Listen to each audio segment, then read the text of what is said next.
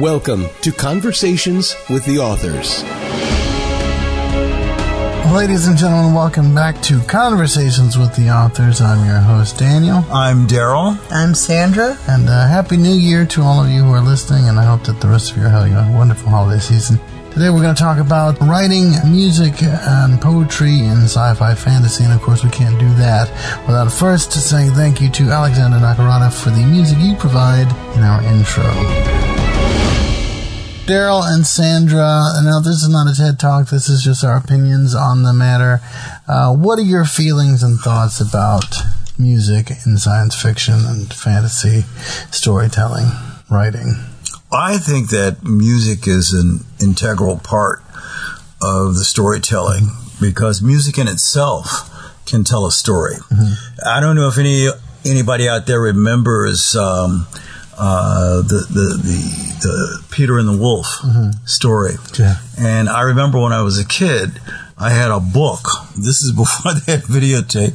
I had a I had a book that was coordinated with uh, an L P record, record. Mm-hmm. And every time the record would make a ding, I was supposed to turn a page. Right. And I remember uh, when when they introduced Peter, you would hear the music dun dun dun dun dun dun dun dun dun dun dun dun dun, and then I then the storyteller on the record would read that part. I would look at the picture, it would go ding, and I'd turn the page. But it, just even more than that, it it it set the mood. Yes. Mm-hmm. Yeah. Uh, and uh, uh, Daryl, um, um, some a lot of our new listeners and readers, and some of our old ones may not know this. You are also a musician as well as a physician. Yes. And Sandra, you are a musician and a poet and a lyricist. Yes. Uh, so how does that come into play, uh, particularly when writing? For instance, your highly rated Eric Hoffer nominated fantasy novel, How Nicholas Became Santa Claus. How does that sort of thing come into play? It comes into play because a lot of the a lot of the music I was listening to mm-hmm. at the time inspired my characters, inspired my mood, inspired mm-hmm. inspired my the writing of a scene, um, especially. Especially the outlay. Mm-hmm. You know, I, I was thinking, I was, actually I was musing. Yes. And uh, I was thinking, uh, because when I when I would write sometimes, yes. I would actually play music. Uh-huh. Because it set me in a mood. Right. And somehow I always wished that that would come through on the page. Mm-hmm. But you, you really can't hear that. And that's, I guess that's what movies are for. Right, yeah. And so, and if I had writer's block, when I'd go to sleep, I would put music on and I would go to sleep to music, and the next day I would write. Mm-hmm. Um, and w- so when it comes to writing, uh, do you write, uh, and I'm going to say this sort of in, in terms of music, but it does apply to your uh, novelistic skill. Uh, do you write the music first, or do you write the lyrics first? When you're writing your book, do you listen to the music and write the book, or does the book inspire the music? How, it goes how does both this work? I think it goes both ways. It goes I both ways. Mm-hmm. Mm-hmm. Um, Daddy and I have written music and lyrics together, as you know. Mm-hmm. And sometimes I would have a poem and he would put the music to it, and other times he'd play a couple of notes and then I'd run off three or four pages of words. Right, right. We'd, mm-hmm. he'd put the music to it. Oh, yes, yes, indeed. And it's still that way. You know, it's interesting because um, music does, and poetry, I mean, we know it. We know Shakespeare. We've talked about mythology uh, on the show before. Uh, there's a lot of poetry in mythology. There's a lot of poetry in uh, cultural uh, backgrounds. We've talked about Native American backgrounds, uh, Asiacentric backgrounds. We've talked about uh, European backgrounds.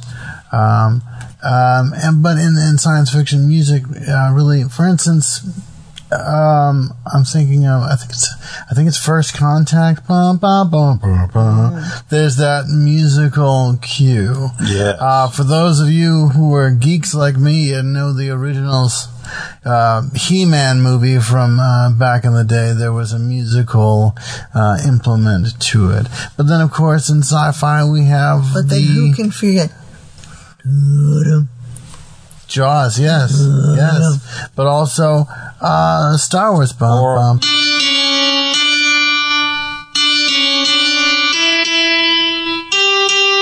Right. Or something to that nature. Right, you know, you it, right. It's hard to play it on a screen. Right, right. So here, here's, here's something but, that everybody can identify with. Everybody that has a family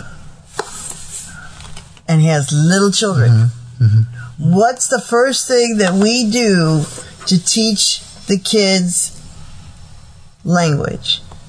You sing them songs. You sing them right. songs. You sing them the spelling of their name. Mm-hmm. You, sing you sing them the mommy and daddy's name. You sing them alphabet. Yeah. And uh, your um, in Nicholas, uh, How Nicholas Became Santa Claus, you have a lot of creatures. For instance, the trolls, they speak oh, in yes. rhyme. So there's this sort of poetic, uh, maybe musical sort of element to how they communicate. Uh, while they can break that, it goes against their troll nature. Uh, There's was, also your your your micro-oddlings that speak in light flashes mm-hmm. and semaphore and, and, and shudders of the wind. Mm-hmm. Uh, and and when you when you created these characters, um, did you have music in mind, or was it just happened to do you just happen to develop them that way? Well, in, well, in my mind, I write sometimes. Mm-hmm. I, I either listen to music mm-hmm. or I, I hear a tune in my head.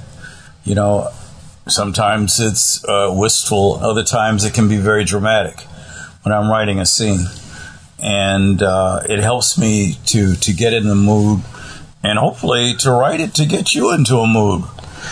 As a psychiatrist, why does music seem to have this effect on us when it comes to storytelling? Is there something primordial about it? I, I, think, I think it's something very primordial. Mm-hmm.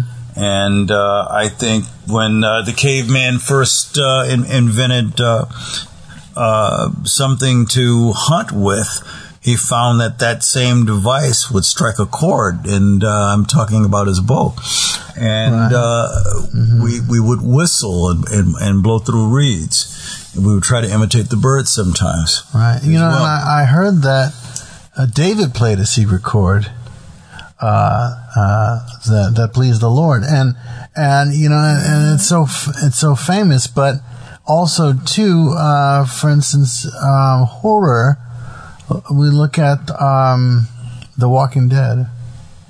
You know, Negan had this particular whistle mm-hmm. that um, did something to the audience. You know, and I, I, I think that's maybe a, a good example of a motif.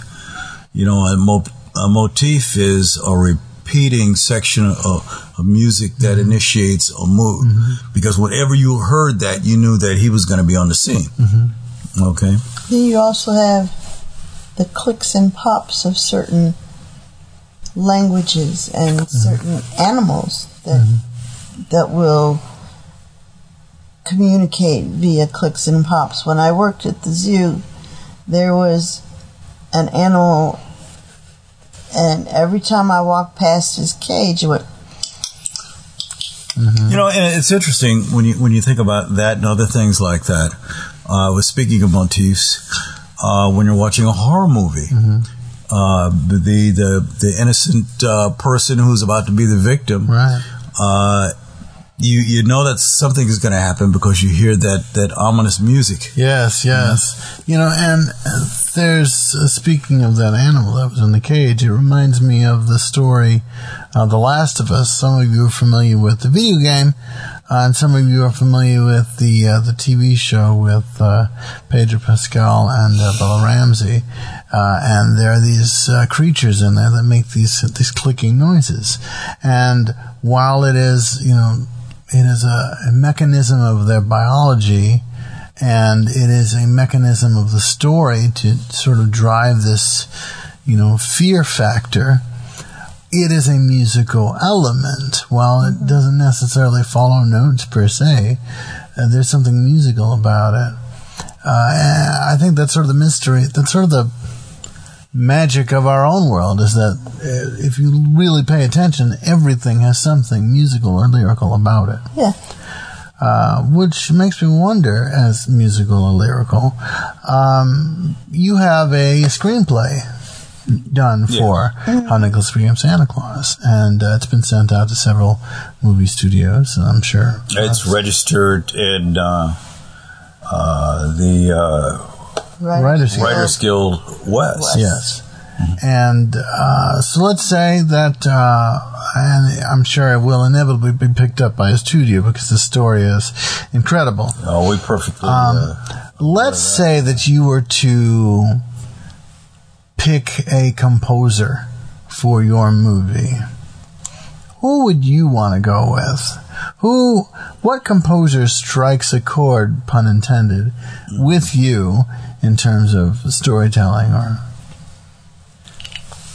Oh, do you think goodness. it's a? Do you think it's a John Williams kind of story? Do you think it's uh, uh, an Elfman kind of story? Do you think that, uh, or maybe there's some unknown out there that you think could? Uh, well, you know, it, it, it could be any one of those, including uh, John Barry, for instance. Mm-hmm, mm-hmm. He's the one who did the music for Dances with Wolves. Yes, yes. You know? um, yeah, he, that mm-hmm. that would be very appropriate to it.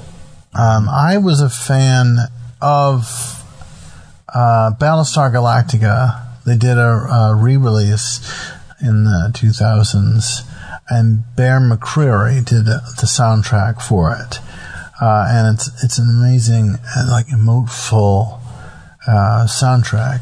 I mean, it really draws you in. And I think I think I could see him doing something for you, Nicholas, because, you know, um, or perhaps those that did the music for Lord of the Rings or for Harry Potter. Or anyone at Disney, right. or you know, right. I think that uh, it's just it's this world of wonderment and amazement, um, and action and, and thrills and suspense and chaos and beauty all in one. That you you it's it's it's well composed, again, pun intended, for this uh, uh, story. So I, I wonder, um, uh, you know, um, what might get our audience tapping their feet or really drawing them in. And when you're listening to a movie, what what sort of score draws you in? Is there a movie or uh, a book that you've read that you think should be scored uh, that could pull you in, or or just just uh, for the fun's sake? Who who? What composer do you think, or what movies really get you going? That has well, a really I, great I, soundtrack. I, I mentioned I one for me already because I used to play the soundtrack over and over all mm-hmm. the time. And that's the one by John Barry uh, with, with the Dances with the Wolves. Yeah, yeah. And when I hear that, it, it puts me in another mm-hmm. state of mind. And uh, I get very relaxed, and I just listen to it. I can picture mm-hmm. myself there. And so, and I think about the story. And so... two thousand one. Right. Yeah. That one also. Yeah. Uh, the beginning of A Clockwork Orange. Mm-hmm. With all mm-hmm. the clocks. Yeah. Mm-hmm. Um, you know...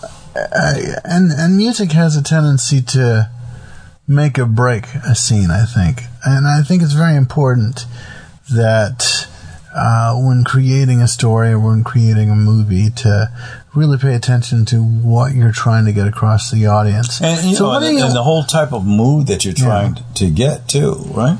So what does it seem to you like the mistake could be? What what breaks an audience, I think, from the story when it comes to music, um, in terms of or or or, or poetry? I mean, is well, you know, the, the, the right music for the right scene, mm-hmm. and that's what that's what it, it's yeah. important for me. Yeah. You don't want to have uh, uh, an ominous, dark scene with some lighthearted music, unless you're unless you've got a comedy, you know, and I you really intend to do that. I had a really great mm-hmm. scene in terms of music.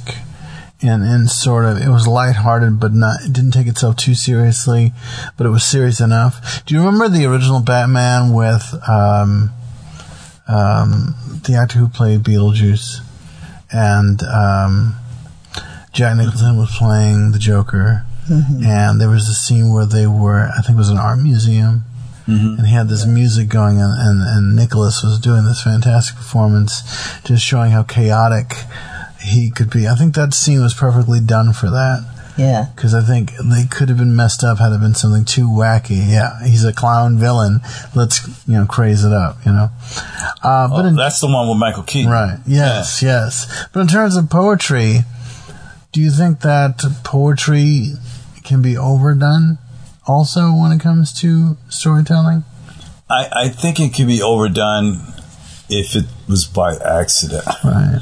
You know, if you meant to do it, then maybe you have a purpose for it. Right. Mm-hmm. For instance, you'll see um, in Hocus Pocus, for instance, there's a lot of rhyming. Mm-hmm. And, you know, there's a lot of, I mean, it, it's poetry is what it is, you know, when it comes to spell casting and this and that. Yeah. Can it be too much? Sometimes it can mm-hmm. get too clingy. So, um, what what advice would you have for our who for our writers uh, who are trying to get into storytelling, who are trying to get into music making, and are composing music or composing poetry? Or have somebody that you trust. Mm-hmm. Listen to what you're doing, and listen to their comments mm-hmm. and objections honestly, and don't take offense to them. Mm-hmm. You know, um, don't be hurt if they say this doesn't fit or it that makes it really stink. You know, right? Because mm-hmm. uh, yeah, it hurts, but uh, they're being honest, right? Right. And you want an honest opinion, because if they're being honest with you and they don't like it, and you put it in your book, mm-hmm. they're not going to like your book. And Daryl, do you echo that response? Do you do you add? Do you have something to add to that, or do you have maybe your, another thought on the on the matter? No, I think she said it quite adequately. I think really. Mm-hmm. Mm-hmm. But uh, I always say that uh, write music for the right scene, and I, I, I think it can be overdone if it's done wrong. Mm-hmm. But if it's done right, it's perfect. Mm-hmm. Yeah, I, I completely agree. Um, and I think, uh, you know, I think the key is to really think about not only the story you're telling, but to whom you're, you're telling, telling it. To. You know, and uh, I think that'll help you to make a better educated guess on the type of music or the style of poetry uh, that you want to add on. Mm-hmm. Uh, I think that's really, it's going to make a great story. Uh, like you have with How Nicholas Became Santa Claus. You guys did a fabulous job really just uh, Thank you. creating Thank this you. world and, and using these mm-hmm. sort of elements. While no one necessarily breaks out into song, uh, you have lyrical elements all over your all over your book. I'm sure when uh, when Disney Company does it or somebody else, uh, it'll have music in it. Oh, yeah. I'm oh, sure yeah. of it. And I think, uh, especially for some of the oddling mm-hmm. scenes. Yeah, yeah, I think it's a great, um, a great idea. And uh, if you guys want to see what I'm talking about, if you want to really get into this uh, character and get into the story, I think you should uh, check out our website at troop books dot com. You can check out our Facebook at troop books, our Instagram at troop books, our Instagram at troop books, our X at troop books, uh, where you uh, reach our website and you can land on the author page at uh, the Ewing's Publishing, and you can pick up a hardcover or soft cover. And hopefully next time uh, you'll send us some thoughts, and we'll talk about it, have a conversation here next time on Conversations with the Authors.